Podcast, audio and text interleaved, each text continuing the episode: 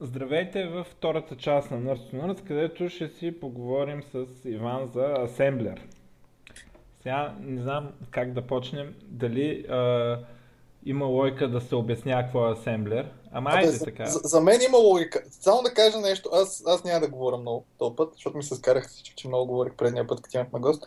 Ос, обаче искам само да къмфърнеш Иване или Мишо или който е, доколкото аз ми е известно, асемблер е файла, на който, който си написал, а езика е assembly. А, само, че на български го превеждат грешно и самия език го превеждат също асемблер. Това вярно ли е? Я обясни, какво точно е асемблер, какво е асембли? Значи, а, сега, тук има. А, наистина има една, една двусмислица, просто защото когато асемблер е възникнал, никакви други а, езици за програмиране не е имало. И по просто и тогава просто терминологията съвършено не е била установена някаква такава официална терминология, нали? Всеки си е кръщавал както си иска нещата. Значи в, в английско говорящите страни, въобще английските термини, а, също го има този проблем. Там също а, употребяват думата assembly, assembly language, assembler съвършенно а, двусмислено, нали? Но по принцип правилното а, така, употребяване на думата е следното. Assembler, а, това е програмата, която а, превежда текстовия source от source файла, го превежда в а, двуличен изпълним код. Нали? Или в, евентуално в обектен код, който след това да се линкне. А, езика като цяло е правилно да се нарича Assembly Language. Точно така от двете думи, нали? А, както звучи. Само Assembly не е правилно. На времето се използваше, обаче откакто пък излязаха асемблито за за .NET, примерно, търсенията в Google станаха пълна каша в това отношение.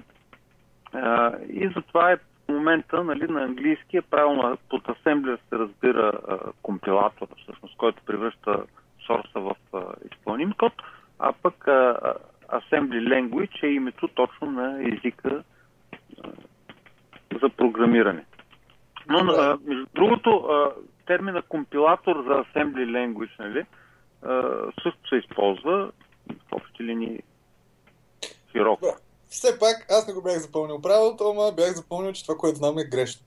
А, защото аз, аз някъде бях споменал езика асемблер, ама не на, не на, бъл, не на българоговорящи, те казаха, то няма език асемблер. А, нали, има, Да, има език не. асембли. Не, и на аз- български, между другото, на български Да, да, е аз говорих на английски. законно, съвсем законно да се казва език асемблер а, и съответно и за компилатора също се използва думата асемблер. На български говоря. Нали? А за английски обясних вече. Значи, ве- веднъж да винаги да уточним, правилно е да се каже, че а- асемблер е компилатор за езика асембли, нали? Точно така.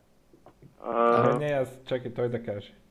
а, да, да, точно така. А, така. Щото, да, ти знаеш защо.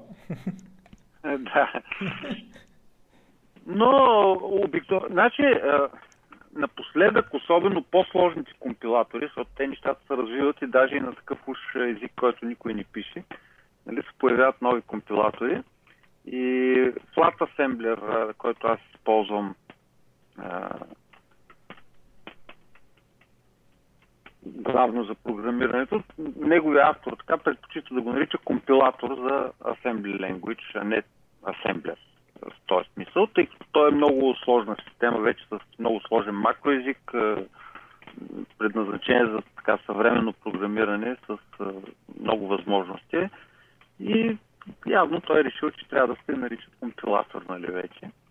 А другото е било просто транслатор едва да не е. Ами първите асемблери по принцип те буквално са превеждали а, инструкциите директно от а, кода на операцията, нали, кода на инструкцията в а, текстов вид в а, кодовете на процесора и не са имали абсолютно, аз съм писал на такива асемблери, нали, те не са имали абсолютно никакви допълнителни възможности, като макроси и всякакви такива сложни значи, възможности за създаване сложни дейта структури, което по принцип никъде не се специфицира в асемблерите. но пък си е ни от, тя е неразделна част от всяко програмиране. Ти за да направиш програма трябва ти код и трябва ти данни. И сложните данни са трудни в общи линии за менажиране нали, от компилатори. Така че съвременните асемблери, те вече могат да работят с много сложни е, дейта структури, имат много мощни макроезици, с които могат да се пишат съответно съвременен софтуер. Е, огромни програми от по 500 000 реда, примерно. Mm-hmm. И така. Ами... Вече изчистихме какво е асемблер и асемблер, така че му минаваме на друго. Аз, ти така имаш, как да кажа, нетрадиционната не теза, че всички програми трябва да се пишат на асемблер. Абсолютно, абсолютно. И аз не само това, аз имам една теза, че с времето така или всички програми ще бъдат написани на асемблер. с, може би с изключение на някакви легаси такива стари програми, като Windows 10, например. Yeah. значи, не, тя логиката тук е чиста, чиста логика. Става въпрос, не е въпрос на някаква религия или някаква вяра, нали, защото аз си харесвам асемблера и хоп, нали, дай всичко да пишем на асемблер, но те просто нещата на там върват. Значи, докато беше периода на а, така, на закона на Мур, ако мога да кажа, закон, а, периода на Мур, а, докато беше, т.е. докато компютрите си отвояваха производителността на всеки 18 месеца, там програмистите можете да си позволят да пишат на кофти езици, на бавни езици, даже на Basic, на Java, примерно. Нали, що? Ами, защото докато напишат програмата с сегашните изисквания, нали, като сложност, като алгоритми, като начин, нали, като функционалност на програмата, те докато я напишат, той е следващото поколение компютри, на които вече тая програма може да върви достатъчно приемливо бързо. Нали. И т.е. те ползваха производителност на кредит. Т.е. пишем сега бавен калпа бавен софтуер и след 18 месеца той вече става супер бърз, защото е излязло ново поколение машини. Това, не знам дали си чувал термина Quake Optimization. Uh, значи, съм го, не знам какво значи. Quake Optimization а. е така. Идва шефа и казва, програма трябва да стане два пъти по-бърза и програмистите казват, добре шефе, ще ни трябва 18 месеца. И, а, да. Е, и съответно сядат и 18 месеца играят Quake. След това нали, хардуера е станал два пъти по-бърз и готова програмата е два пъти по-бърза и това е Quake Optimization. не, не, това не го знаех, но, но този период свърши, за съжаление. Тоест, така е, безплатният обяд свърши и в момента закона на УР де-факто не работи. Значи, те някакви опити се правят, т.е. да кажем, правят все повече ядра в един процесор, само че, за съжаление, не всеки алгоритъм може да бъде правилно скалиран на няколко ядра. Сега. Даже повечето от кофтито алгоритми не могат. Ама аз, аз, аз между другото съм много далеч от това, което ти мислиш. Поред мен е не, това, което ти мислиш е много грешно. А, но, но като цяло идеята не е не, не всички са писали на Java или Basic. Е, там, нали? Защото, е. а, защото, не, не, имам преди, че те не са пишели с идея, че това ще е бавно, но следващото поколение ще е добре. Значи, те са пишели, защото... Това от само себе си. Да, Защото не, изискванията към софтуера постоянно те не, че някой програмист иска да пише бавен софтуер. Нали? Те просто изискванията към софтуера се увеличават. И, примерно, ако Windows 9.5 можеше да работи на така, моят първи компютър беше 233 МГц Pentium. Сега Windows 10 не може да работи вече на този Windows, на този процесор 233 МГц. Защо не може? Защото вътре има набутан код, който прави много по-сложни неща. Нали? Ама това е, а, а, това е много, много е спорно това, което кажеш, защото според мен програмите не стават по-сложни и според мен не се добавят фичери на програмите. Според мен всъщност да. става точно обратното. А, може би е било така преди iPhone да, да излезе. В момента по-скоро се правят, ако имало програма, която е правила 5 неща, в момента се правят 5 програми. Всъщност, в момента, в който програмата порасне и прави нещо достатъчно добре, повечето създатели или собственици на тази програма я форкват и правят две програми. И това случва в момента, тъй като хората, мога да кажем, че по-скоро преди а, нърдовете сме използвали компютри, а преди 15 години. А, и геймерите, да кажем, а в момента всеки използва нали, компютри под компютри, пред телефони, компютри, каквото се сетиш. И, и, не, и за тях... за телефоните нещата там са съвсем различни. Там те по принцип живеят в свят с много ниска производителност. Добре, не, да забравим телефоните. Мисълта ми е, че Окей, но повечето хора искат програма, която им решава един проблем, но го решава добре, а не програма, която има 10 фичера, от които 5 от тях са добри, 3 никой не ги ползва и 2 са зле, примерно. Е, ма не, това, това виж сега, значи това е така, така е по принцип. Обаче, има един тънък момент, нали? Има програми, които просто не могат да имат малко фичери. Е, вземи, например, една сложна, какво да кажа, ако сте текстообработваща програма, нали, тя трябва да има фичери, защото юзер иска да слага картинки вътре, иска да слага видео вътре, иска да слага разни други неща. Ами, иска да текст- смене шрифтовите.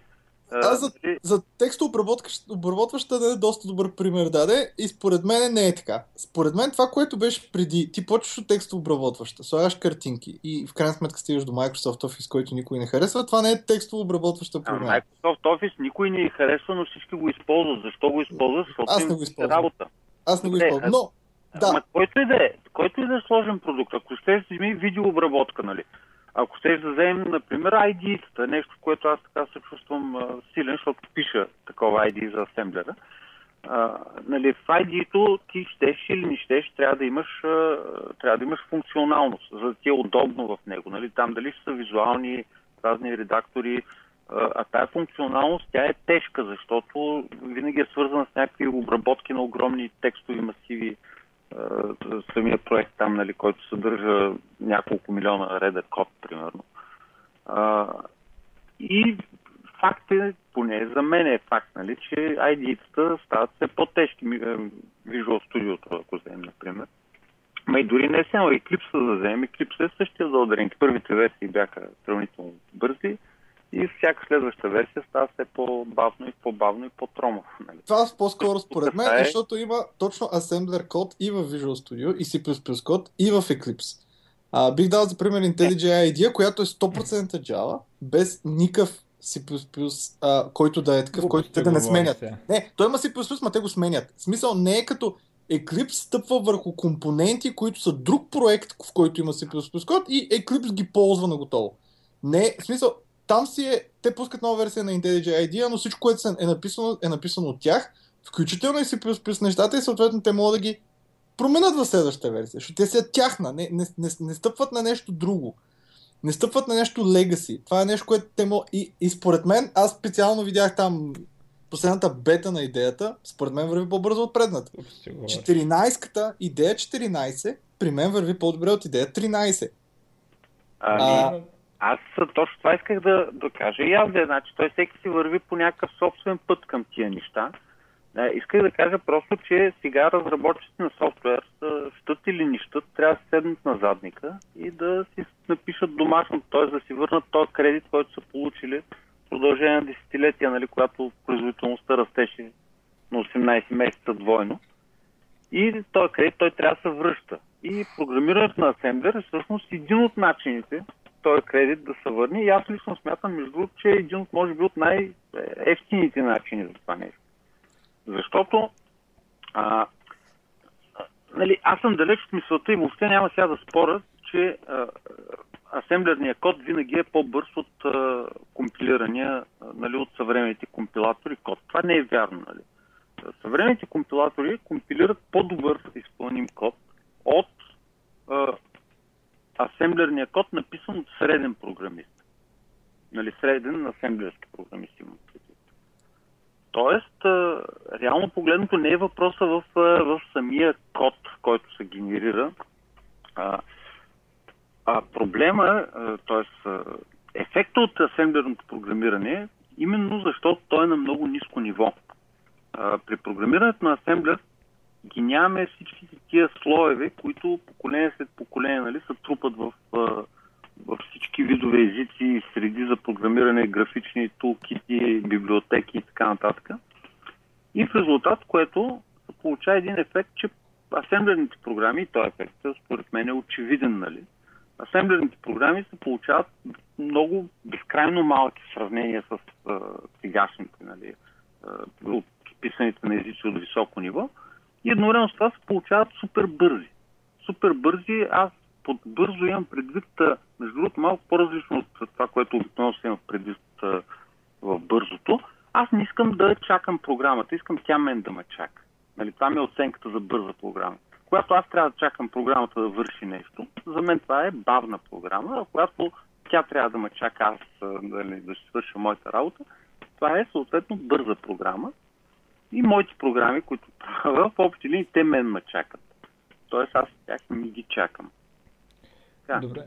Абе, аз... Добре. Окни. А, аз имам само едно възражение по принцип за тази лойка. А, в момента, а, да кажем, айде, може би идеята, нали, са някакво изключение, въпреки че и там може да се тълкува по този начин. Предимно забавянето на програмите, които ползваме в момента е заради чакане на мрежата и в някои случаи чакане на хард диск да достави данните. Аз не съм забелязал да чакам особено програма, самата програма да лагва. Повечето, повечето случаи забелязвам, че чакам някакви данни от някъде да пристигнат. А, между другото, вие, вие нали, не сте типичен пример. Защо не сте? Ами защото вие имате компютри от най-новата генерация, т.е. възможно най-бързите, които има на пазара. А между другото, лично за мен това е голяма грешка. Значи, програмиста, според мен, моята теза е, че програмист трябва да ползва възможно най-бавните машини, които ги има на пазара в момента. Аз, например, ползвам нетбук на 1 ГГц AMD процесор и всичката си работа е вършена на него. Т.е. всичко програмиране, което правя, нарочно е, го правя на този нетбук. И в резултат, което аз със сигурност знам, че по-бавен компютър от този нали, няма да се намери. Ама... Програмата работи добре на него. Ама значи, тя идеята е друга. Добре навсякъде. Тя идеята е друга човек. И, значи, по принцип, ние ползваме най- най- най-добрите компютри там, супер бързи, не защото програмата само на тях върви, макар че има и такива случаи, а защото ти, примерно, на този нетбук от време на време трябва да отвориш офис. От време на време трябва да отвориш някой бък. От време на време трябва да отвориш браузър. От време на време, ако ще трябва да отвориш Skype, да проведеш кол с някой PM. Сега, това време, което ти го губиш заради отваряне на страница, заради отваряне на бък, заради отваряне на офис, заради правене на презентация, всъщност, ако ти си един скъпо платен програмист, шефът ти би искал да оптимизира твоето време. Затова той ти дава най-добрия компютър, за да може всичките тия задачи, които са, освен програмирането, Та дори самото програмиране, да е, компилиране, рънване и така нататък, но дори и това, да бъде минимално малко. Не, не самия рънтайм на, на апликейшена, а момента за достигане до рънтайм на апликейшена, момента за рестартиране на апликейшн, момента за дебъгване на апликейшн. Всички тези неща се случват максимално бързо. Рънване на тестове. Примерно, аз не знам, да кажем според мен, да, да имаш по-малко от 80% тест coverage, това не е софтуер. Ти не пишеш софтуер, ти пишеш училищен проект. Това е за мен. Сега, аз примерно не мога да повярвам, че когато, ти, когато един човек пише на асемблер и примерно губи супер много време да се напише мов, бов и всичките други неща, Значи, между другото, това е голяма заблуда, че на асемблер се губи много време. Я само съвмествам така. А не, не, то не че се губи време на самия асемблер. Губи се време за да стигнеш до самото... Защото ти имаш много други неща, които са освен самото писане. Разбираш? Ма не, все пак, само да се задам въпрос ти пишеш, примерно, някакъв асемблер проект. А, доколкото разбрах страничката ти, а, която казва Asama 32 Info, нали така беше? Да, да. Тя, тя е писана също на асемблер, нали, което е супер, нали, eat your own dog food, нали, какво така. Аз, за мен, не мога да повярвам, че някой, който пише на асемблер, ти си направил там, не знам, процедури, не знам даже как се водят, че имаш 80% тест ковериш на всички тия неща. Само да кажа, това не е да използваш тест а, там конструкцията в асемблер, която е асърт, нали? да провериш нещо дали е нещо. Говоря за тестове, т.е. говоря за, за при различни данни, очаквания резултат е той. Това нещо, според мен, тия тестове да ги напишеш на, на, на... Не мога повярвам, че би написал първо такива тестове и второ, че тия тестове би ги написал на асемблер. Що да не? Добре, така. Значи аз в принцип не съм, между другото, аз в принцип не съм привърженик на автоматичното тестване. Първо на първо. Второ на второ, самите тестове могат да се напишат на всичко. В смисъл такъв, те за тях не е важно дали ще работят бързо или бавно. Нали? А, понякога но... е. Но, Да. а, значи, а, лично аз не съм привърженик на тестовете, на автоматичните тестове, по простата причина, м- че, да кажа, лично аз съм останал впечатление, че на те са почти а, безполезни. Тоест, труда, който ще се вложи в тях, а, значи, правилно, правилно написаната програма, тя по принцип има малко бъгове. И, е, и бъговете, бъговете Това може в, на а, асемблер да е така, но ние не вярваме. Значи в асемблер има един такъв момент, че неговите бъгове по принцип се проявяват много лесно и почти веднага. Значи аз много рядко съм виждал, изключително рядко, може би един път или два пъти в практиката съм виждал бък в асемблера, с който да ни предизвиква а, ди- директно краш на програмата. Ма това да говорим въобще за такива бъгове. Говорим за примерно, ти, ти пишеш счетоводен софтуер и имаш годишен отчет, да кажем. И си написал, Е. всичко работи, написал си го на асемблер, всичко е прекрасно. Другата година, било то променя се закона, било то има някакъв нов фичър, който ти добавяш. Как ти си сигурен, че всички твои клиенти, които си имал, които... Естествено, че в такива случаи, специално за главната функционалност, т.е. да се провери дали програмата работи правилно с дадените входни данни, много ясно, че е, ще трябва да се направят тест кейсове. Добре, добре. Чайте сега. Това е а, такъв а, несвързан За- въпрос. Аз, а, Да. значи, ако а, да минем към по-техническата част, сега приемаме, че ако на асемблер се пише код достатъчно бързо някакъв, той тест кода може да се напише достатъчно бързо, така ли е? Ами да, Това е разликата между е. другия код и този код. Не, няма, няма разлика. Еми, няма разлика. тогава, да, значи сега да, да се фокусираме защо ти твърдиш, че на асемблер се пише два пъти по-бавно, а не, примерно, както всички нормални хора смятат, а, 20 пъти по-бавно. А, значи това е въпрос просто на знание на език. Аз, а, аз така, всички обвинения а, към това, че асемблер е бил нечетлив език, примерно, или че много бавно се пишело и трябвало да някакви, не знам си какви да са, пише едва ли не всеки бит как го манипулираш, това е просто го, твърдат хора, които просто не знаят асемблер. Ама не, това не Значи, значи, за мен по принцип... А, а, за мен лично, например, Java е съвършено нечетим код.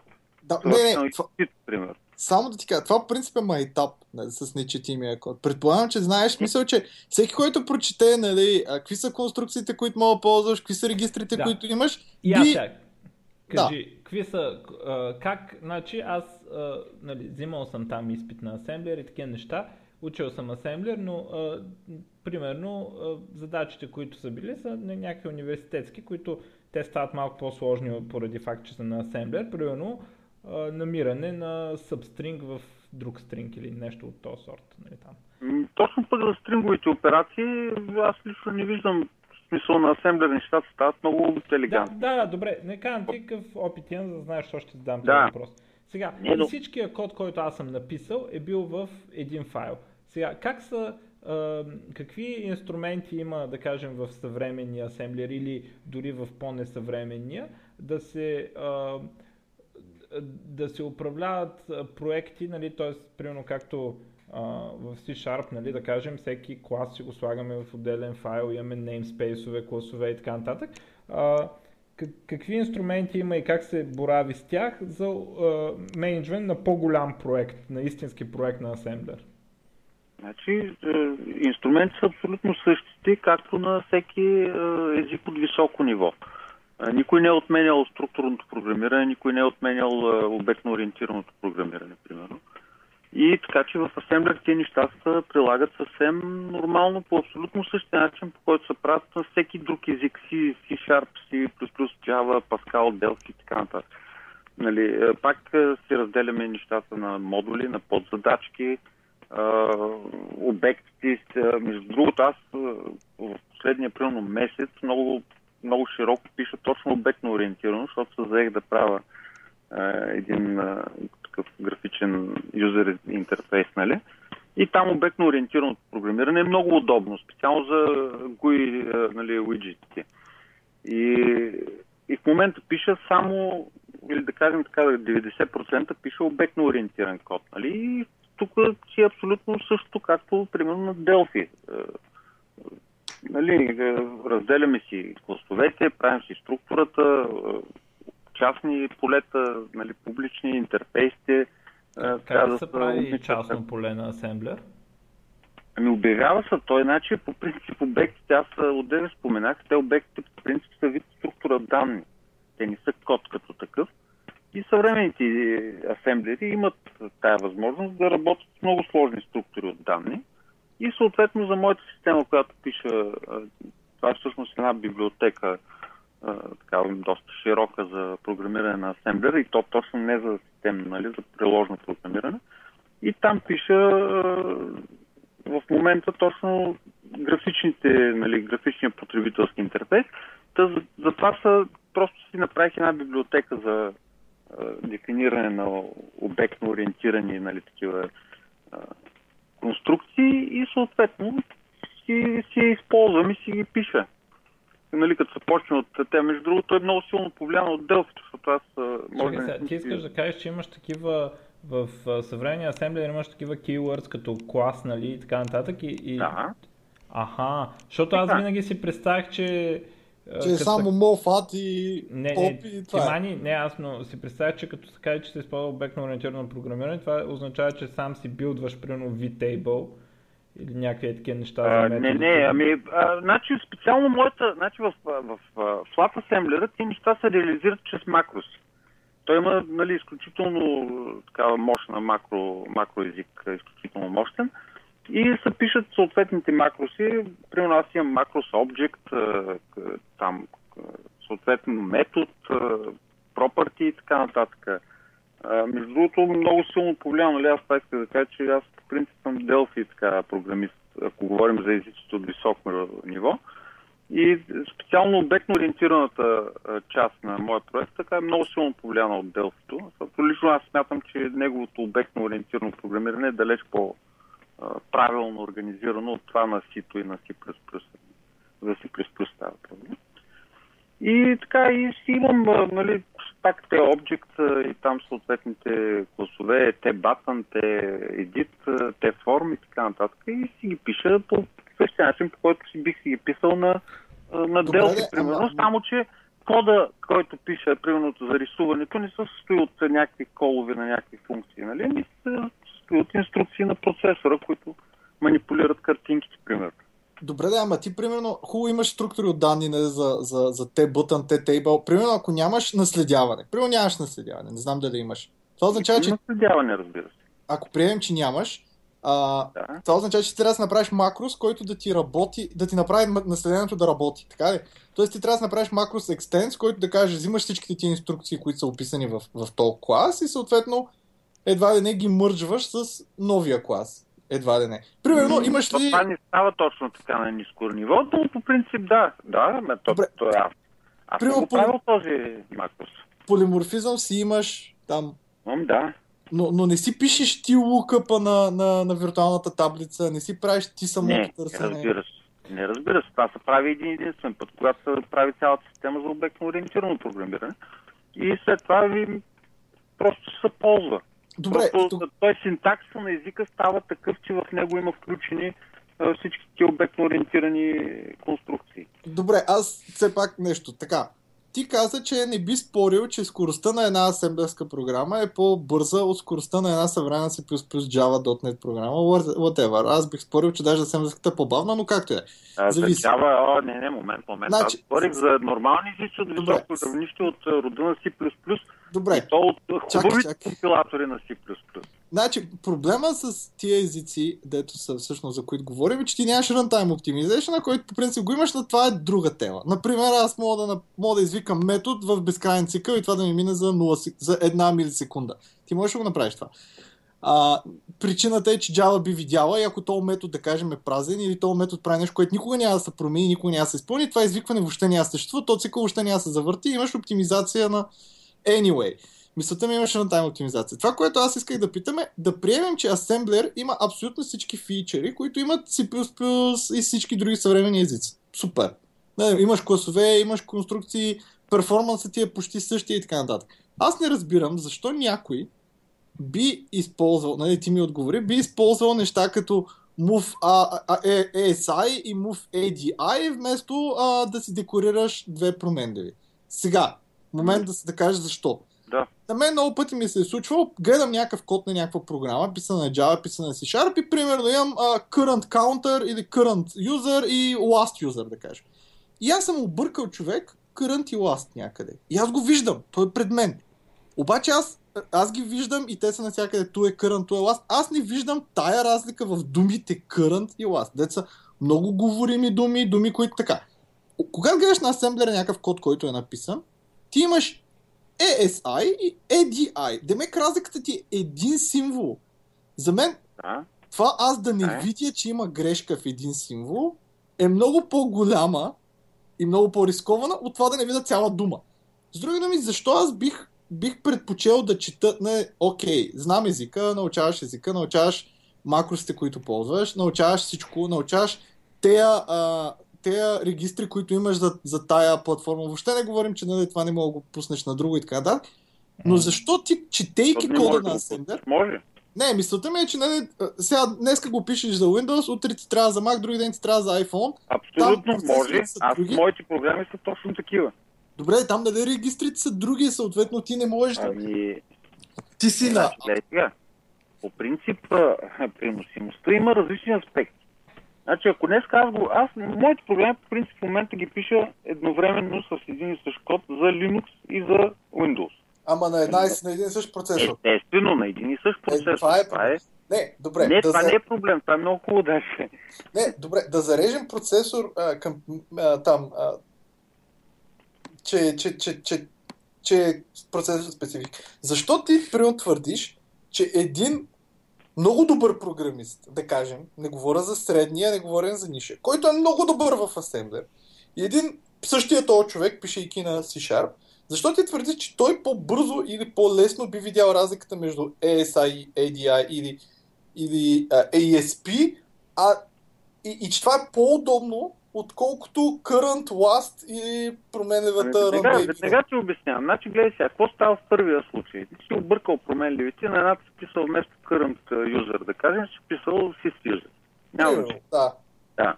Значи при езика от високо ниво, това какво ще се прояви? Това ще се прояви в факта, че да кажем, дадения процес се изпълни не от името на current user, ами от името на рута, например. Примерно, да, или да. Примерно, нали? А, така. В резултат, което имаме именно скрит бък. Тоест никой няма го забележи този бък, докато не стане белят. Така е. програмата ще работи нормално, всички ще я ползват, да разпространява и, е, и толкова. Докато в асемблера, всяка такава грешка, ако ще е от една буква, с вероятност 99% предизвиква краш на програмата. Тоест, още не е първия вярно. Е, как да не е е. вярно? Е, Мен не, ми звучи представи си, вярно че това. имаш в момента, гледам, примерно, представи си, че имаш следния код. Move ESI 1, записва някакво current value. Move ADI 31, имаш някакъв каунтър. Сега, някъде надолу в програмата, ако аз объркам и използвам current value вместо каунтър, програмата ще продължи да си работи. Аз просто ще прочета Някъде ще, грешното ти- регистри. някъде Е, ще е на някакъв адрес е, ще, ще той- се фолтне по някое време. Ма, чакай, какъв някъде- адрес? Ти просто я четеш и я ползваш в някаква, примерно я ползваш в някакво събиране и съответно вместо да събираш с... Аз говорих за вероятности. Значи, за какво става въпрос? А, да, Assembler също е възможен бък, който няма да бутне програмата и а, съответно а, тая програма ще си работи грешно в продължение на дълго време, докато не стане беля някъде. Да, възможно е. Но а, да, го, да допуснеш такава грешка в асемблера е по-трудно. Тоест, вероятността грешката, която си допуснал в момента, да а, се получи от, в резултат не е такъв бък, нали, е много малка, защото в асемблер всяка такава грешка, или не всяка, но да кажем с огромен, огромна вероятност, а, води буквално, ако не след една-две инструкции, то след 20, 30, 100 хиляда инструкции, нали, води до краш на програмата, защото нещо не е както трябва. И там, тъй като няма, а, няма го компилатора, който да ти ги направи всички тия проверки и да ти даде, че проблема е а, нали, дали като learning, дали като грешка при компилацията, нали, тук той каквото му кажеш, това компилира и съответно в повечето случаи грешките водят именно аз в моята практика не съм виждал, не, виждал съм разбира се, бъгове, които са такива дълго живущи и трудно хващаеми, но такива бъгове са изключително, изключително редки. В 99% бъговете, които ми се репортват или които аз откривам, нали, просто в дадена комбинация, да кажем, цъкаш някъде някаква функция и то съответно се крашва. И се крашва красиво в повечето случаи точно там, където си допуснал грешка. Ама добре, това с крашане понякога е по-лошо от това да не, от това да, не, да не, е работи вярно, правилно. Никога не е така. Ма? Как ще- Никога не е така. Винаги краша е по-добре. Не е вярно, ти може да е по-добре. Не. Винаги. Не, аз мога да... Да не работи правилно, ли? В Да. момента всички хора, не, това е много на друго, но всички хора искат да правят, така да се каже, cloud ready софтуер, в който нещата постоянно крашват. Нали, там Netflix направиха, как се казваше, House Monkey, дето Ми ето, не те доказват нататък. това, че моята Чак теза, се. че трябва да крашваш. Не, и, и, и, но, но те имат fallback. С други думи, програмата никога не крашва. Юзера не вижда никога краш, въпреки че тя може и да е крашнала, може и да е дала грешка. Ти що смяташ, че на асемблер не може да се направи това? Еми не, защото а, Ето, това съвсем нормално може да се направи, но че Assembler само като трябва. да, Нали, мисълта аз ми, че... програмист, Окей, на програмист ми е много по-удобно а, програмата да гърми, нали, за да мога да ги оправя тия бъгове. след естествено, че трябва да гърми. добре, мен, мен въпросът ми беше, ако не, не, не говоря, ако запишеш някъде в някакво регистри, където се очаква int да запишеш нещо, което не е int и после да крашне, записваш два инта, просто ги объркаш. Да, имам, имам предвид, че нямаш там the word, какво беше, anyway. Мисълта ми имаш две неща, които просто те имат две различни логики за тях и ти ги обръщаш, без да искаш, съответно, защото не внимаваш, защото се разсея, whatever, и това не го разбираш. Как, примерно, някой програмист на, на Защо мислиш, че аз не мога да видял, смисъл, това примерно не знам, аз Защо точно- мислиш, че е по-сложно за виждане на асемблер? Защото ти като го Защото е един четеш до символ. 100... бе, Защото е един символ. Смисъл, Не това е е един символ. Като го четеш ти този символ, ти пак го четеш от current и last и какво беше там. Значи, между другото, аз се подозирам, че това, дето ти го даде този пример, current user, нали, еди кой си юзер, да кажем root user, объркаш двата, а, двата термина. Обаче, а, подобна грешка в Assembler ще изглежда по абсолютно същия начин, по който ще изглежда и в езика от високо ниво. В смисъл, в Assembler какво имаш? Имаш едни кодове на инструкции. Тия кодове на инструкции, тях трудно може, те трудно могат да ги объркат, просто защото човек, който знае езика, тя ги знае, нали, като отче Да, на... да, окей. Тях няма да Да, ги така. объркаш. Така, и какво можеш да объркаш тогава? Може да объркаш името на някой етикет. Да, Това ми се е случвало. Но имената на етикетите, те са а, също такива говорящи, нали, защото това са си изисквания към от структурното програмиране, да че трябва да се пишат нормални имена на етикет, нали, а не X, Y, Z, примерно. И етикетите в Assembler имат абсолютно същите свойства, които имат и във всеки език от високо равнище. Тоест, те са, също са говорящи имена някакви. Да, могат да се объркат, но тази грешка е абсолютно равносилна на Да, грешката в а, езика от високо ниво. Тоест, както там ще я видиш и ще я намериш, така и тук. Да, всъщност това, което нали, Мишо, той каза и аз да кажа, е, че всъщност и аз съм учил само асемблер в университета, където там ние, ние писах, не пишехме а, про, програмен асемблер на практика, ползвахме само регистрите и ако някога трябва нещо да дефинираме, пак е било еднобуквено. Защото, както знаеш, в университета всички пишат еднобуквено на всички езици. Е, да. Да, и Да, да, ама той ти сега и- като програмата ти има Не, един инпут. мисълта ми е, е че-. Другото, аз истинска програма не съм виждал на асемблер, която е с правилно написани етикети. В смисъл, реален проект като реален код. Еми, съвсем спокойно можеш да отидеш на сайта ми е, или на другия ми сайт, който е fresh.platassembler.net и а, там вече, там е сериозният проект, нали, той е за проекта Fresh, който е за супер advanced а, ID за писане на Assembler. А, между другото, той наистина, той е, аз го разработвам повече от 10 години вече. А, и наистина е много адвенсът и е 250 килобайта в момента. Нали, да, то казвам го просто да разберете за какви, каква разлика в мащабите става въпрос. А, и това е ID, нали, което вътре има тонове, тонове възможности. Изключително мощно. Та, та, там може да отидете, open source е, source е готов и съвсем спокойно може да видите как изглежда една така съвременна приложна програма, написана на Assembler. Лично според мен и така и много хора са ми казвали, че кода е изключително четлив и съвсем спокойно се разчита даже от човек, който знае Assembler на доста така начално ниво. Добре. Аз а, имам... Значи ти спомена, че имаш макроси за класове, обекти и всякакви такива неща, нали? Ами те постепенно, да, тя е една основна макробиблиотека, която постепенно се попълва с неща, При... които трябват. Тогава а, то не става ли, в смисъл, къде е разликата тогава между това, те твоите макроси и един компилатор? Тоест, а, защо а, ти смяташ, че тези макроси са по-добри и а, слагат по-малко overhead, отколкото слага компилатора и въобще къде е, къде е разликата и защо трябва да почнем от асемблер и да надградим с макроси? А, е, това е между другото много хубав въпрос. Защото така, в момента писането на асемблер нали, има две тенденции. Едната е напълно такова писане с много сложни макроси, които съответно едва ли не имитират всички възможности на езиците от високо ниво. И то се получават буквално, специално в Flat Assembler, нали, неговите макроси, макроезика му е супер така, много високи възможности. И с него може да се прави какво ли не, пълна магия е там.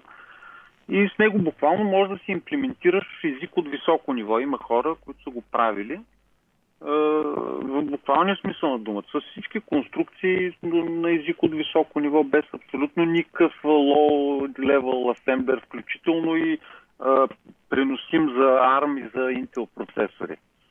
А, обаче, тук всичко е въпрос на баланс, лично за мен. Значи баланса между а, ниското ниво, което ти да пази от високия оверхед на, на, на високонивовите езици, нали? И, и удобството и бърз, бързината на програмирането. Тоест, а, аз обикновено, това си е въпрос до, на програмиста, на някаква лична стратегия такава, обикновено из, избягвам да минавам на твърде високо ниво. Тоест, да, структурите от данни за мен са по-скоро данали, а пък генерацията на код по такъв автоматичен начин е по-скоро не. Нали, не, че не съм правил едното и другото, но а, когато става въпрос за генерация на код, винаги се стрима да го паза на възможно най-низко ниво, т.е. аз да си го пиша по възможност. Нали? И съответно, когато става въпрос за генериране на сложни такива съвременни структури от данни, обектно ориентирани и такива неща, там по-скоро обикновено го автоматизирам.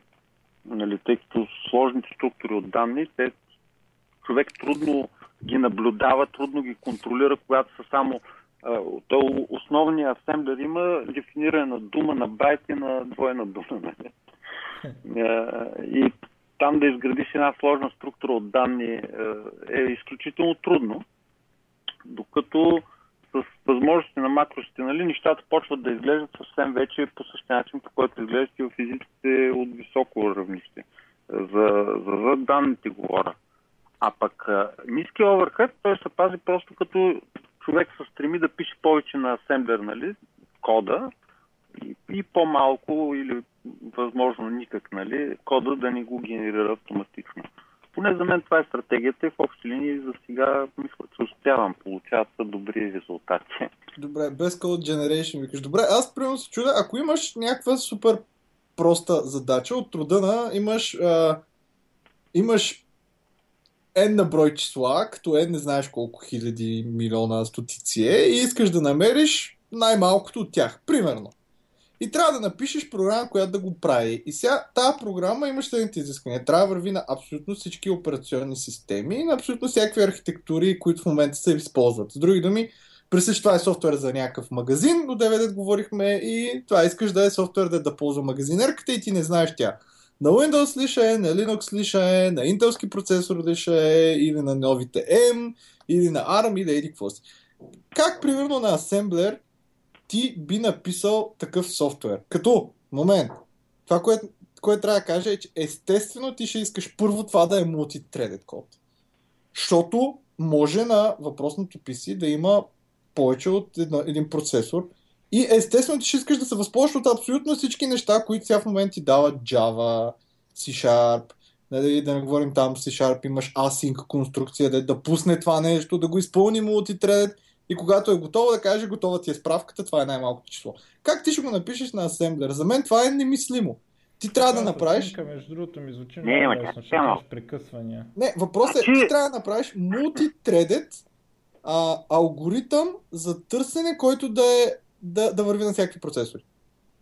Значи, а, за- сега, секунда.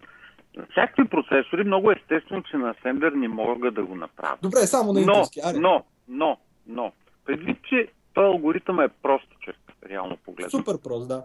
А, така.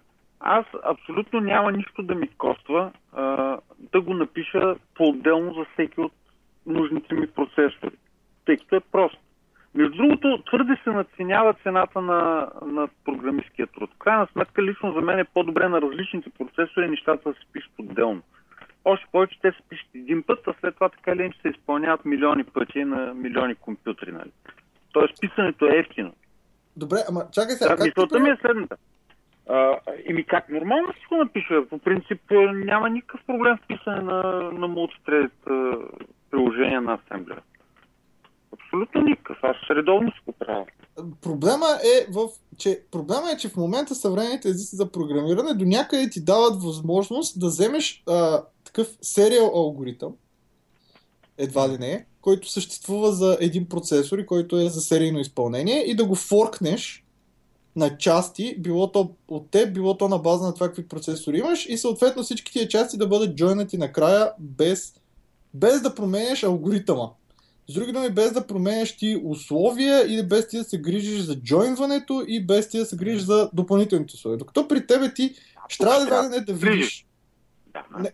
Мисълта ми, е, че ти сега ще трябва едва ли не да видиш, аха, имам 8 ядра, да го сплитнеш примерно на там. Той е един и същ алгоритъм, не е? Само добре, началото и края. Другото, другото не е нужно да видя колко е дрем. Те това може да го провери програмата, ако чак толкова е, да е важно. Не, аз говоря Не, за теб ама- като програмист. Най не ти говориш за някой, дето е седнал и е написал някакви библиотеки като Fork Join Framework и някой е седял и ги е писал.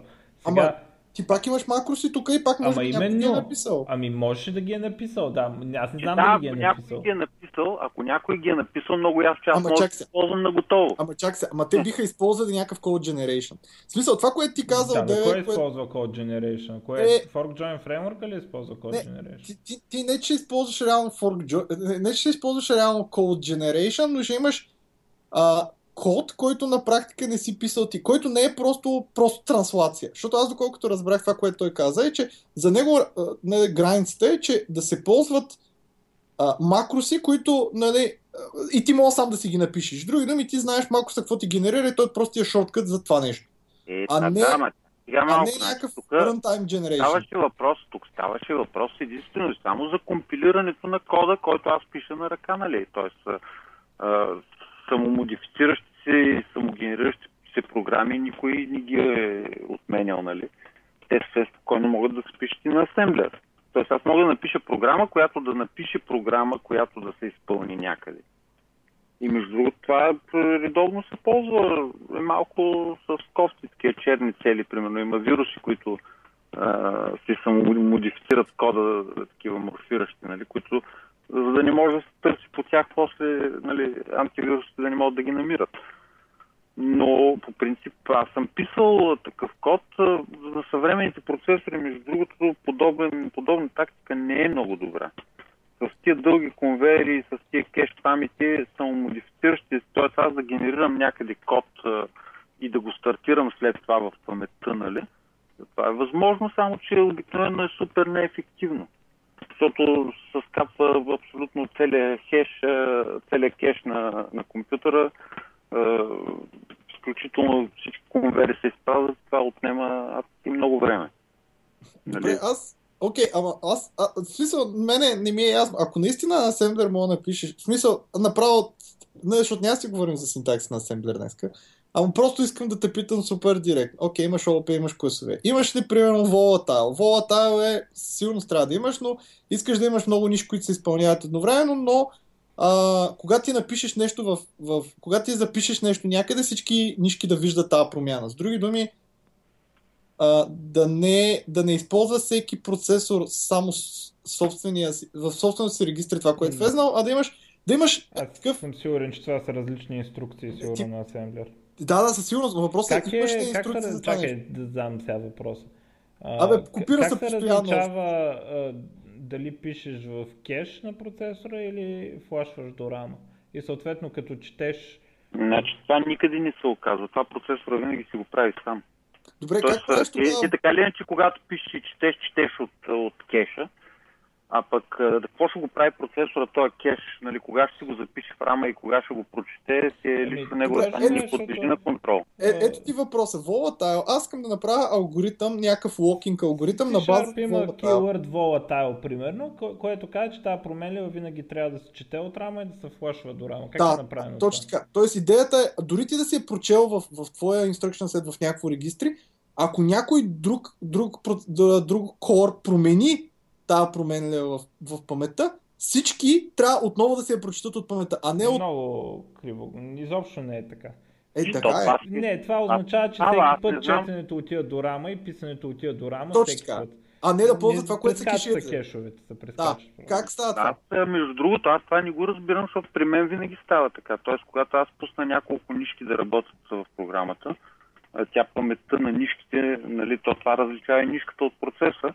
Паметта винаги е обща, т.е. аз едната нишка, като ми променя някакви данни в паметта, другите Ама нишки не, четат директно. проблема е, че ако ти вече си копирал стоиността от паметта и си я вкарал в регистри на процесора, и ти в този момент имаш, имаш, имаш и тази инструкция, Е, която не, в не, момента... Регистрите нямат да, нищо да. общо. Не, не, ти си, пред- ти Кеша си има, няма, Добре, няма окей, регистрите извинявай. нямат общо. Да, в Кеша кеша. има. Да. Ти си го вкарал в кеша и ти си на една инструкция преди да го прочетеш от кеш. Не, Обаче не, преди, не. то, преди този момент друга нишка е минала и е променила стоеността в паметта. И тогава вече... но- Е, нещата на ниско ниво въобще не стоят по този го, начин. найден го Добре. обясня грешно. Зарежи това. Значи, по принцип, по принцип има, ми то си има инструкция, има си инструкция лог, примерно. И, И той как работи? Къде се записва този флаг за локване? Записва се в паметта? не, то, това е хардуерно реализирано в самия процесор. Не знам, а Добре, ние... имаш- Струва ми се, че нещо използваме терминологията Не, погрешно. бе, не, аз, аз не локваш знам, в аз асемблер? Памет ли локваш? А, кое? Какво локваш в асемблер? Като, като локнеш, защото нали примерно в а, Java и C Sharp лока се поставя върху обект. А, Не, не, не. В асемблер Да, локваш? локваш, ами, локваш а, изпълнението на инструкция. Така че да може да се синхронизира. Той се използва сравнително вероятно, между другото. А, идеята е, докато се изпълнява инструкцията, някой от другите ядра да не промени данните, с които тази инструкция работи. Нали? Да, да. Това е когато става въпрос за многоядрени процесори, говорим.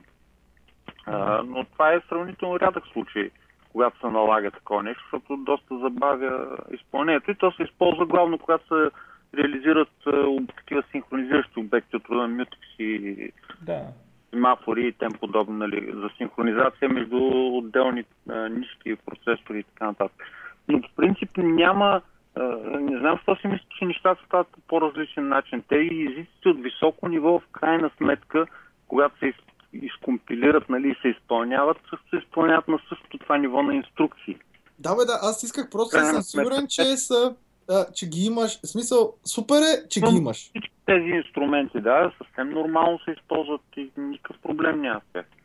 Още повече, че те в съвременните операционни системи писането на асемблер е много сладко, защото а, тя операционната система така или иначе задължава всеки процес да използва нейните услуги за много от нещата, които по-рано, примерно, под доста правиха, а, всеки си ги правише сам, нали? Сега в момента... Прекъсвания ползват ли се още? Тази връзка. ползват, но изключително само на ниво а, операционна система. Т.е. тя поема всички прекъсвания и юзерските програми със сигурност не могат да използват никакви прекъсвания. Нали, имат там някакви изключения, но те са обикновено се приемат като дупки в сигурността, нали.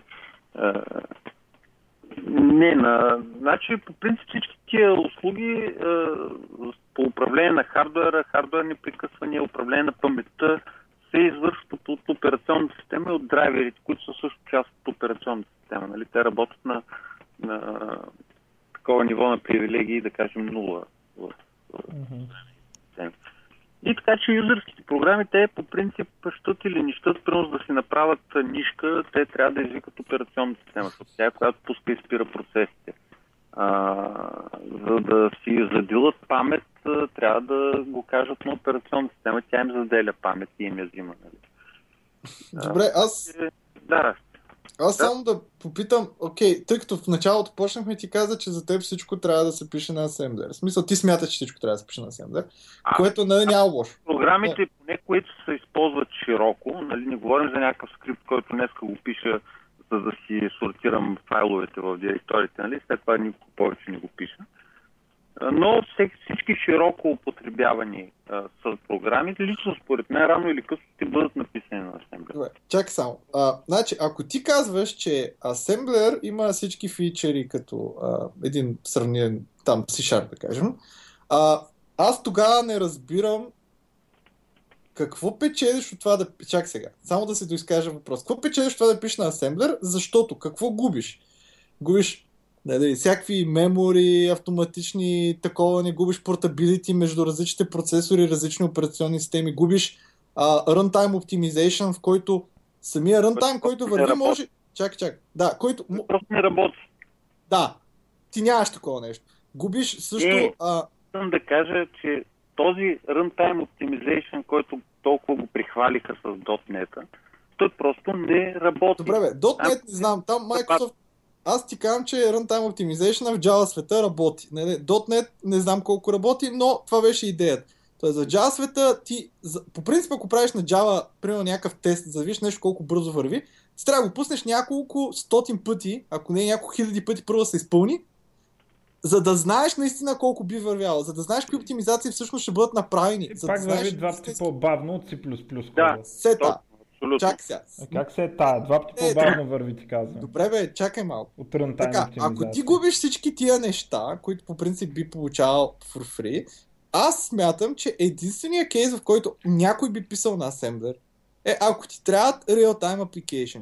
За мен единственото нещо, заради което ти трябва Assembler, са real-time application. С други думи, всякакви неща, които наистина зависят от real-time. Машини, а, всякакви такива неща, които не мога да се пусне да има някакво забавене, не мога да има някакъв garbage collection, не мога да има някаква оптимизация, която да промени време, времевото изпълнение на програмата. За всичко останало, според мен не трябва да се ползва Assembler, тъй като ти губиш всички други неща.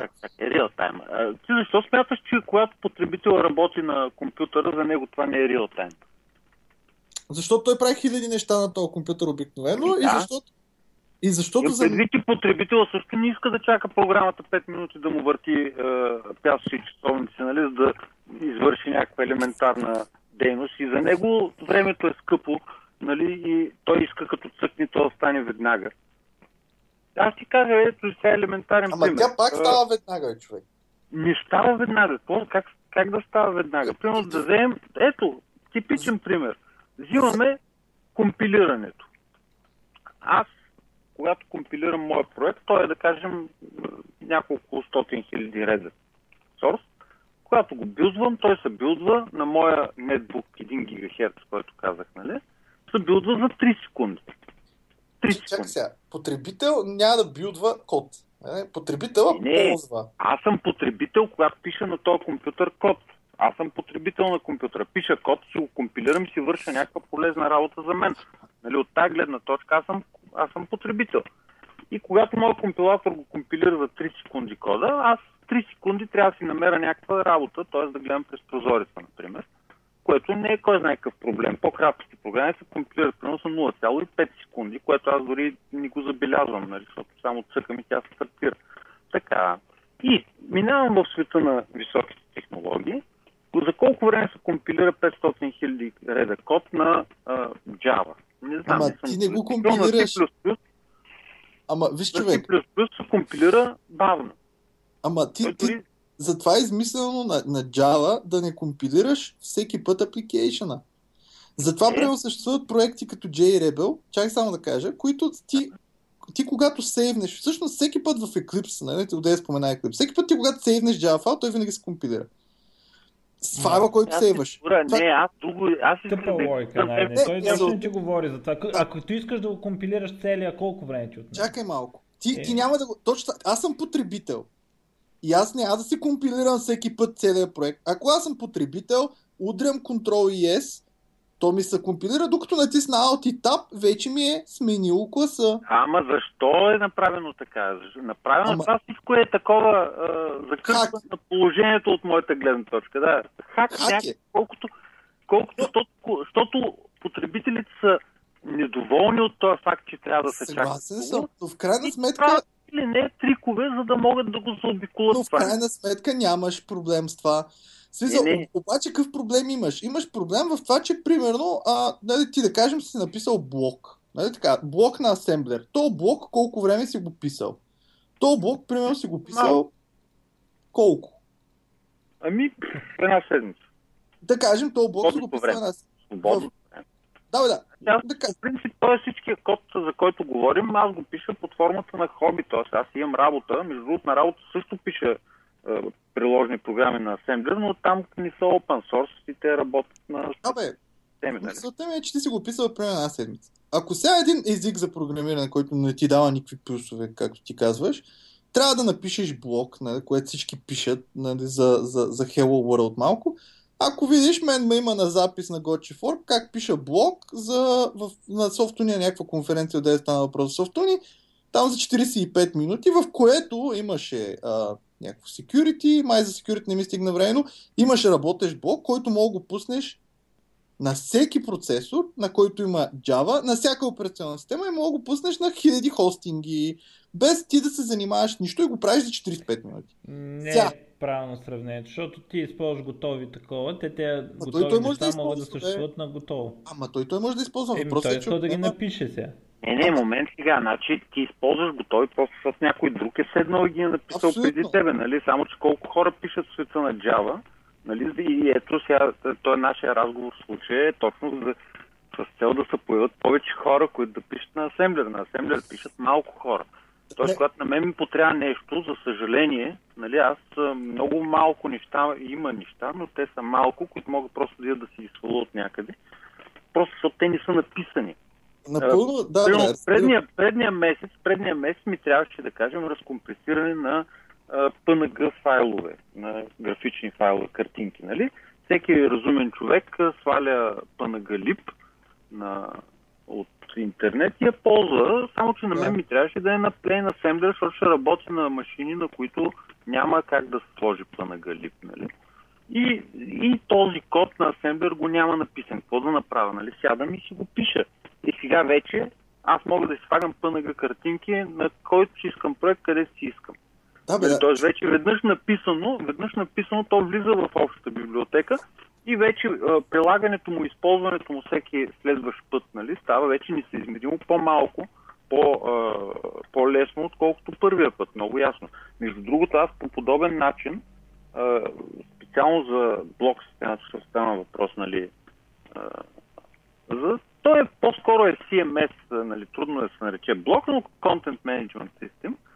А, значи там аз имам парсер и въобще компилатор от а, той е езика за а, Markdown става въпрос. Да. Значи, аз така, само за да можеш да си пишеш в Markdown статиите, защото е лесно и пригледно, и да те после да излезат в HTML в нужния формат.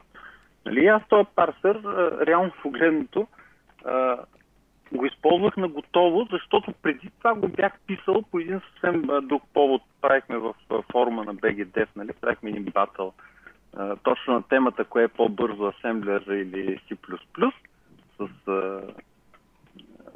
един там от потребителите. И е, това беше задачата, по която щяхме да, са, нали, да си правим батъла. Резултат, с което аз заради този батъл и чисто така от спортен интерес го бях написал и го имах вече почти готово и като седнах да правя е, CMS-а си казах, ах ето, и си го използвах. Тоест, е, Да, в случая пак има нали, код реюзинг и всички такива Супер. работи. Мисълта Просто, е, че- просто в света на Java, в света на Java има сигурно 1 милион програмиста на Java, от които много от тях пишат такива работи и ги трупат в обща касичка. И естествено на останалите им е много по-лесно, отколкото на такива Тук, като мен на тук идва и въпроса. Ако ти си един програмист, който получава проект, ти получаваш задача. Нали? Ти казваш, аз бих ползвал Assembler за всичко. Ти получаваш задача на клиенти. Клиенти ти казва, трябва да ми напишеш CMS система, колко време ще ти отнеме тази CMS система. Ако ти си програмист на Assembler и кажеш, това ще ми отнеме една седмица, да кажем, и ти почваш да я пишеш за една седмица, не е ли прекалено голям риска, че утре клиента може да ти каже, искам да поддържаш Markdown. Ти не си помислил за това предварително. Или утре Е. може да ти каже, трябва да поддържаш PNG-та. А ти предварително не си- което се случва постоянно, както знаеш при, при а, софтуера за, за клиенти, нали, такъв програмния софтуер, не говорим за системния, постоянно на клиента му хрумва някаква идея или казва, ти трябва да поддържаш анимирани гифове, защото а, те са много, много е модерно да слагаме емотиконки като на Skype, нали. И ти трябва това да го направиш в тази една седмица, за която ти не си бил планирал. Не е ли много голям риск да, да, да тръгнеш с Assembler? Било то заради това, че а, няма достатъчно библиотеки. Било то заради това, че да, ти можеш да напишеш алгоритъм, който да е мултитредет, не е много трудно, обаче все пак трябва да го напишеш ти. Било то заради това, че може би по-трудно може да намериш хора, които да ти Това въжи, помогнат. това въжи, да бе, така е, но това въжи за всеки език, който не е особено популярен. Който още не е особено популярен или вече не е особено популярен, нали? С вечето е малко по-лесно, защото Ами- там винаги има стари работи. Значи аз Но общото, представи си, добре, представи си, ето, е, утре някой измисли един език от високо ниво, супер хай-тех, е, обектно ориентиран или там, каквито са най-съвременните трендове нали, в програмирането. Измисля си го този език и е, той нали, трябва да започне някой да го използва, само че за него няма да има никакви библиотеки. Ами не е точно така. Между другото, в, в момента вече не... Точно това е, че така се правиха езици наистина на времето, като имаш там един език Б, ние май с Мишо правихме някакъв, някаква презентация за него и разни други. Ти, някакви хора са го направили, няма нищо за този език. Обаче в момента вече не се прави така. Първо, Е, ако ти напишеш някакъв език, било то къвто и да измислил си език от високо ниво, супер як, бла, бла, бла, някакви конструкции, тътата, ти или ще го пуснеш за Java Virtual Machine, ще е compatible, com, compatible с Java Virtual Runtime и получаваш всички Java библиотеки на готово да използваш. Или ще го пуснеш за .NET, или Swift, Apple дет пуснаха езика, той пък е върху LL, LLVM. С други думи, ти Но- можеш от него да ползваш всички Objective-C библиотеки.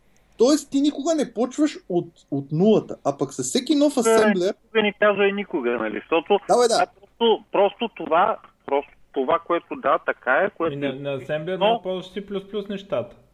Не, можеш, разбира се. Можеш, да. Между другото, на Assembler могат да се ползват външни библиотеки и на C, на C++ и на с всичко каквото ти хрумни. Тоест, ако, ако ти действително имаш нужда от някаква функционалност, аз нарочно го заобикалям този въпрос, защото аз обикновено не го правя, нали?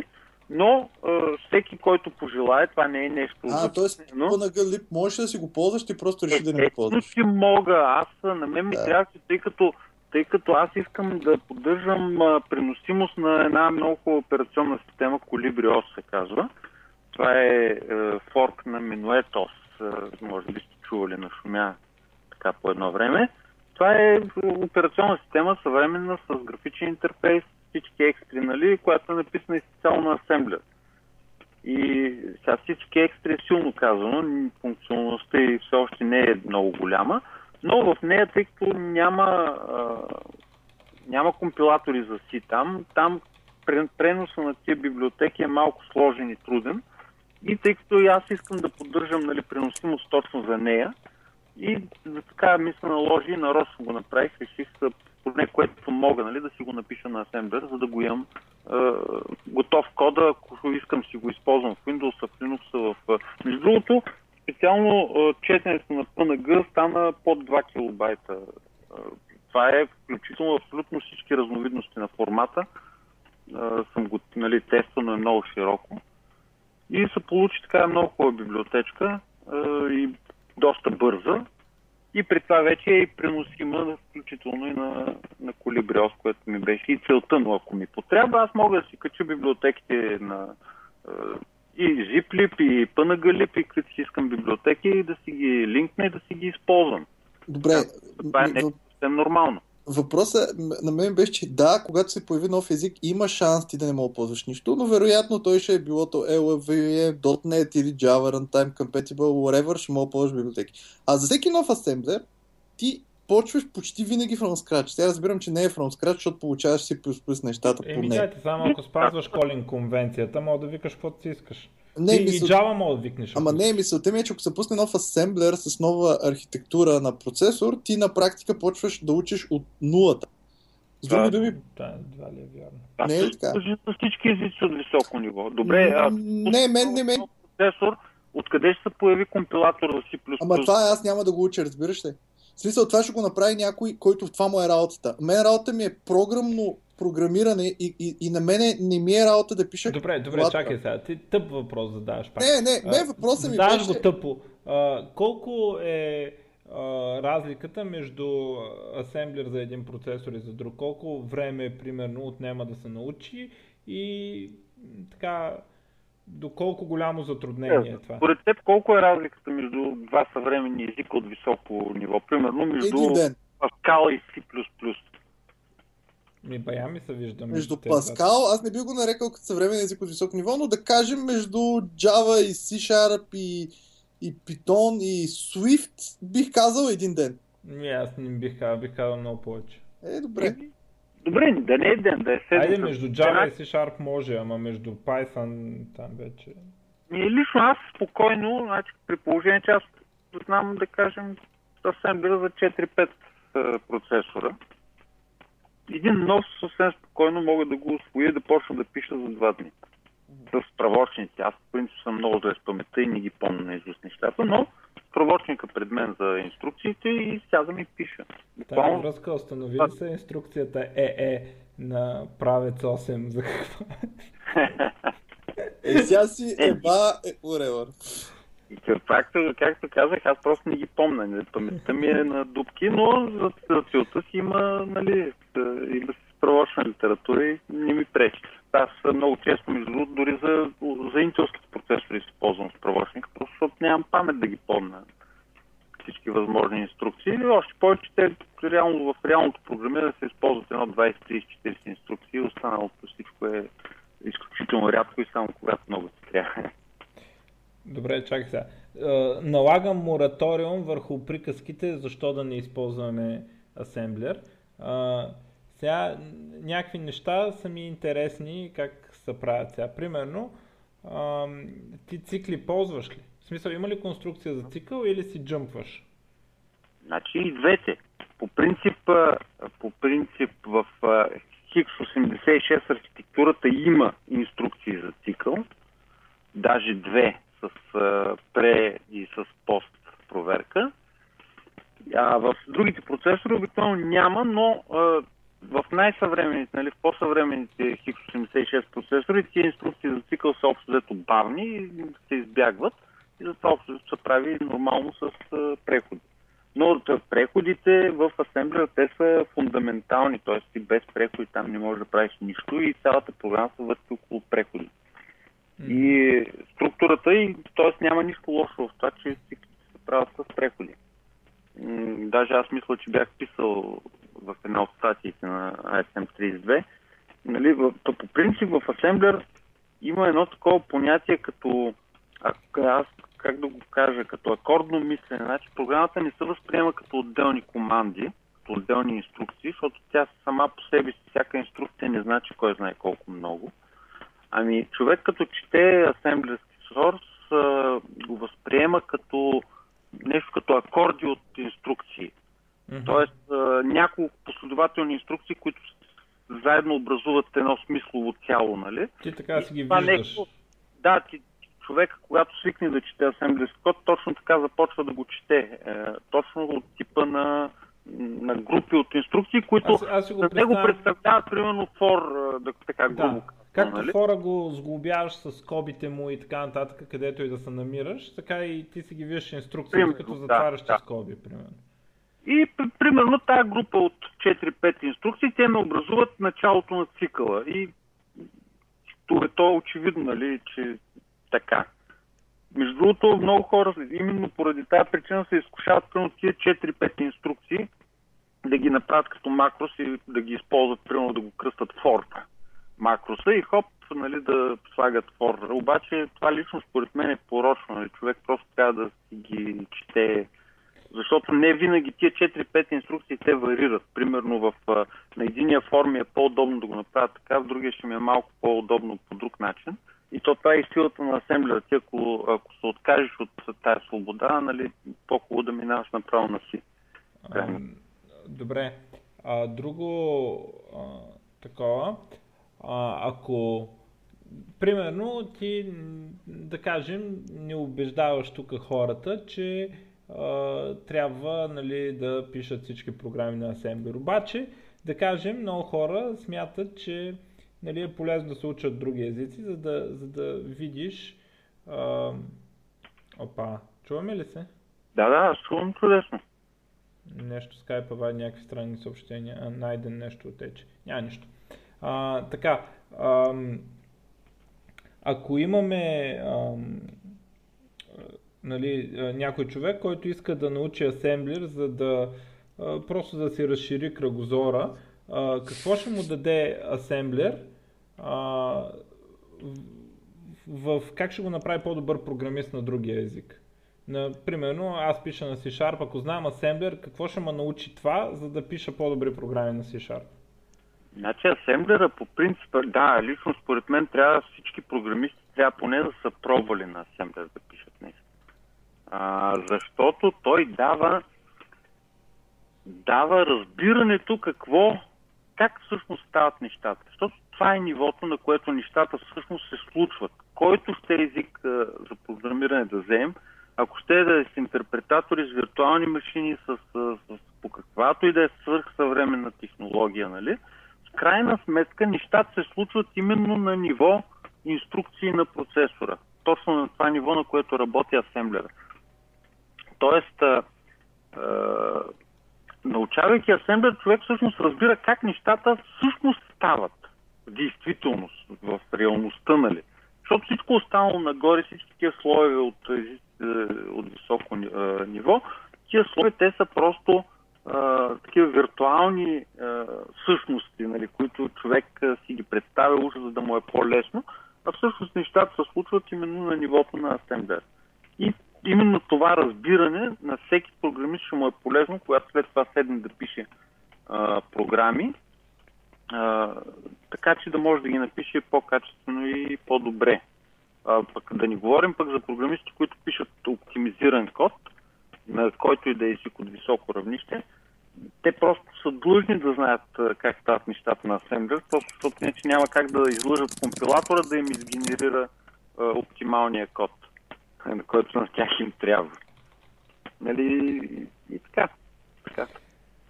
А, добре. А, съвременните инструменти за писане на асемблер, примерно, какво правят за нас? Имам предвид, примерно, едно идея, какво прави за нас? Нали, искам да кажа, че а, примерно, ако имаме едно Visual Studio, то ни подчертава грешките още докато пишем, а, дописвани код, а, всяки е такива неща, нали. А, един съвременен асемблерско идея какво би ни дал, какво ни дава, дето, примерно, аз не мога да сета, че това нещо е възможно. Да, аз мога да говоря само за моето нали, ID, което, което пиша. Но пък тъй като смятам, че то е най-съвременното за асемблер, нали, имам а, няколко конкурента, но те по общи линии не са особено силни. Какво дава ми? Значи, първо на първо, аз а, в моето ID имам включително визуално програмиране, т.е. формите в графичен интерфейс си ги рисуваш както в Delphi. Мяткаш си контролите върху формата, подреждаш си ги, под, подравняваш, редактираш си пропартията. Нали, не, не може да сравнява с Delphi, но все пак е някакво улеснение за човек, който прави юзер интерфейса. А, така че да, да го прескочи набързо и да се концентрира на задачата, която трябва да прави този юзер интерфейс. Така, второто, което е при писането на source, абсолютно задължително е да има отсветяване на синтаксата, нали? Това даже няма какво да го говорим, макар съм срещал ID-та без, нали? Но а, другото, което аз съм а, задължително, абсолютно задължително е да има автозавършване. Нали, т.е. както говорят IntelliSense или AutoCompletion в някои ID-та това е, когато напишеш там началото на някаква дума и той да може да отгадне каква е думата или да ти даде поне някакъв ограничен набор от стоености, от които човек да си избере. Това е за мен е абсолютно задължително. тъй като при отписане на големи проекти, особено при писане на нормални такива етикети, които са достатъчно дълги и лесни за четене и за разбиране, това всеки път да ги пише на ръка е просто някакъв абсолютен ужас. Това при мен го може и при това много добре е реализирано. М- друго задължително крос-референс, за мен поне е много важно. Какво точно означава това? Крос-референс означава да кажем някакъв идентификатор, да може да се покаже навсякъде в сорса, Аха, къде точно да. се използва и защо точно там, нали, и къде трябва да. От този сорт Мгм. неща. Е, При мен показва, да кажем, на процедурите е, аргументите, когато се въвеждат, нали, когато го викаш, искаш да погледнеш е, какви аргументи имаше еди коя си функция, нали? На мен ми ги показва автоматично. Е, По-друго много възможности имат. Е, Има, например, а, при мен една много полезна функция, нали, човек обикновено като пише някакви функции в сорса и отгоре се слага такава от коментари, нали, бойлерплейт, те наречения, с описание, нали, Да, да. какви, ар- какви аргументи има тази функция, какво върши, какво Да, да, връща и така нататък. Да. да, и при мен а, това ми се оказа много полезно да го направя, просто където викам функцията, а, някой път се иска да погледнеш нали, в документацията и вместо да я, да я търсиш или да скачеш някакъв друг файл да я търсиш тази функция. Нали, просто имам функция, която в едно хинт прозорче, такова мъничко, ми показва точно тия коментари, които са над, над функцията и да можеш да си ги прочетеш така в реално време. И всякакви други по навигации, по това скачане, къде ти е дефиницията, къде ти е интерфейса, къде ти е бодито на дадена функция, на даден обект, примерно. Е, такива неща. Така. е. А, а с дебъгинга как стоят нещата в Assembler? Ами аз, а, де, значи по принцип седат зле от една страна, защото съвременните дебъгери много зле работят с асемблерски програми. Те искат, а, особено с на Flat Assembler, са малко несъвместими, тъй като те искат а, да има сорса в определен формат, debug information, пак в определен формат и всичко това е ориентирано за C++, нали? Но в общи линии има и хубави. Значи, по принцип, може би най-добрият дебъгър въобще за Windows, общо признато, аз не говоря само за асемблера, това е Oli Debugger. Oli Debugger се казва програмата. Не знам дали сте я срещали. Не, не сме. Но е изключително популярна, специално в, е, така, в поп-хакерските среди. Значи тя по принцип позволява а, именно такова дебъгване без, а, без всичката тая съпътстваща високонивова информация, която компилаторите пъхат в файла. И съответно за Linux скоро излезе, преди една-две години, излезе един много хубав Evans Debugger, EDB, много хубава програма. Тя е нещо като ремейк на Oli Debugger за Linux с Qt, нали? И те, тия двете в общи линии спасяват положението, бих казал, на 90%, защото наистина ги бива много и така позволяват. Между другото, ако на някой му трябва хубав дебъгър, тия двечките програми са наистина много качествени. GDB-то и въобще аз конзолните инструменти, лично аз не ги използвам много, макар че в Linux GDB е много мощен дебъгър, но лошия интерфейс общо му разваля цялото представяне, според мен. А, виждал си някъде мен, аз защото C-Sharp малко писах и ми беше много интересно, там дебъгера имаш възможност да сетнеш коя ти е следващата инструкция, билото напред, билото назад. С други думи, можеш да прескочиш набор от инструкции или да се върнеш. А, има ли това някакви такива това не- яки... Това е на асемблерско ниво. Да, да, да, там е, там е на ниво C-Sharp, но има ли Да. някакви такива яки възможности в тия дебъгери? Не просто да видиш стъпките и примерно какви стойности имаш, ми даже и някаква навигация на, на, На изпълнение на програма. Да е по-лесно да се направи на асемблер. Защото на, на C-Sharp така е стейтментите, нали, смисъл, са много че... инструкции, да. Да, а, пък така мога да, нали, А, значи, да, значи вижте сега, той принцип, а, ако отворя една програма на C++, примерно в асемблер, в дебъгера, аз виждам списъка от инструкциите. които са, съвършено не съответстват на това, което ми е сорса. Но в Assembler това не е така. В Assembler, тъй като и в сорса имам инструкции, и в дебъгера имам инструкции, на мен реално ми е много по-лесно да се ориентирам в дебъгера кое какво е, нали, как точно къде прави проблема и така. Тя инструкция назад не, няма. Не, макар че има, но той трябва така да се прилага малко с мисъл, защото аз винаги мога да му кажа изпълни ми една инструкция назад на дебъгера, но тъй като контекста вече е съвсем различен. Да, да, той там е така, нали? просто ти искаш да пробваш едва ли не. Да, да, е, да, да прескочиш това могат... инструкция, да кажем. Да, това го могат всички нормални дебъгери за абсолютно всички езици. То, това е това нормално, с назад, между другото, примерно аз не съм виждал на Java да го може. С други думи, ти си стигнал до някакъв стейтмент и искаш не да стартираш на ново, а просто да кажеш Абе, следващия стейтмент ще ми е 5 реда от тия, които съм преминал вече. Едва ли не Да, пак да се преминеш, още един път да завъртиш цикъл, ако ще, или още веднъж Ама да направиш. контекста връща ли се както е бил преди пет инструкции, примерно там? Не, не, не се връща. Контекстът ти е вече на Значи, срам. А, То, то е, проблема... значи, Ами, това не е това- нищо, кой знае какво всъщност. Ами, а, изглежда много лесно, обаче а, има лойка на езици от по-високо ниво да не, да не става, защото, примерно, какво става, ако а, то обект е умрял, нали, смисъл гарбич колектора го е събрал и ти се върнеш да го използваш, нали. Това е нещо, което може да се случи, примерно, на C-Sharp, обаче на, на Assembler ти нямаш такава концепция, защото ти, ти вече знаеш, че контекстът ти е осран, обаче а, това е окей за тебе, нали? Ти- Същото е, същото е. В крайна сметка, да, гарбич колектор, колектора може да скапи нещата, защото ти не го знаеш Да. как работи. Но ако аз, примерно, съм освободил една памет, много ясно, че като се върна и ползвам Да. същия указател, нали? Естествено, обаче въпросът е, че а, ти в, в C-Sharp, като го направиш, ти нямаш средството да, да видиш изобщо такова състояние, защото това състояние се предполага да не може да се случи. Сега те е верно, че правят някакви други. Примерно, garbage колектора на C-Sharp не се включва в метод, ако си в debug mode. В смисъл, чак като излезе от той е скоп чисто всичко. да. Да. А, иначе... Не знам, за мен асемблера винаги е бил въпрос на контрол, т.е. ти имаш контрол върху нещата, както се случват. Пълен контрол. Можеш е, да, да, да правиш абсолютно всичко. Включително и нали, дебъгерите, те са точно на това ниво работят. И там можеш да си промениш, примерно, той е, адреса на инструкцията, която се изпълнява, де-факто е в един регистър. Ти му променяш до някаква нова стойност и процесора почва да изпълнява от този, от този адрес.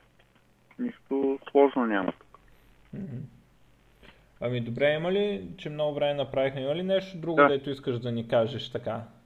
Да без да Ами, питам. Освен да пробваме асемблер, друго и че Да, всички пробвайте трябва да. Това е лично според мен за всеки програмист, независимо на какъв език пише. Има една единствена много голяма опасност, която при мен, например, се случи. Нали, по принцип, програмисти от високо ниво, когато научат достатъчно добре асемблер, им става много неприятно да пишат на езици от високо ниво. защото, защото знаят как трябва да се прави, знаят как го прави езика от високо ниво и това не им харесва никак. И при мен случи точно така, нали, почнах с езици от високо ниво, след това почнах с да научих го достатъчно и сега вече ми е изключително неприятно да пиша на езици от високо Това е, ниво. защото ти си гледал какво правят. Ние няма да гледаме какво правят. И, а, нали, и като ни го виждаме, значи не съществува.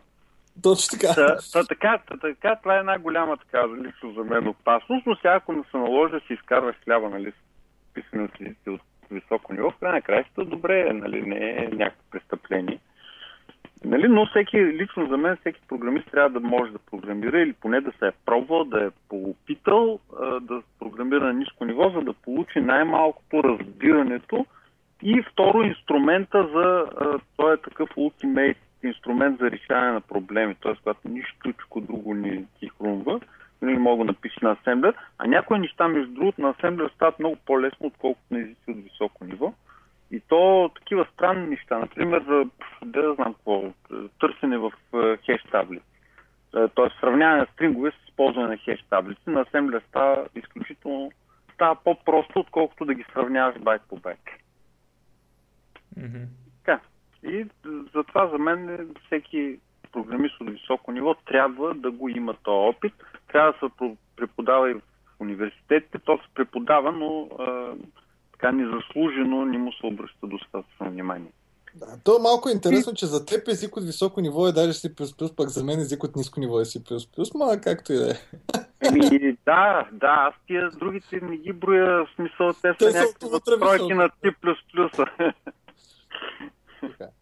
така. Еми, това е от мен за сега. Е, Супер, мерси много за че гостува. Беше ми много приятно. Ако има някой да пита в коментарите, ще ги гледаш, нали? А в коментарите ми да, стига да Аз- има някой ще там. Добре, Ако- няма никакъв проблем. Някой пита нещо и така. Да, Но много естествено, радвам. ако искат да се учат, да ходят на твоя сайт там, нали, да четат тюториалите хората. Там или на мой имейл могат да ме търсят, или е най-добре на форума, ако знаят английски, разбира се, на форума на Flat Assembler. Това е един от а, така много активните форуми за Assembler. Напоследък не много активен, но все пак от най-активните форуми за Assembler и с много така дружелюбно комюнити. И така, аз съм там от много време, аз се върта на там и ще обърна внимание при всички положения. Така.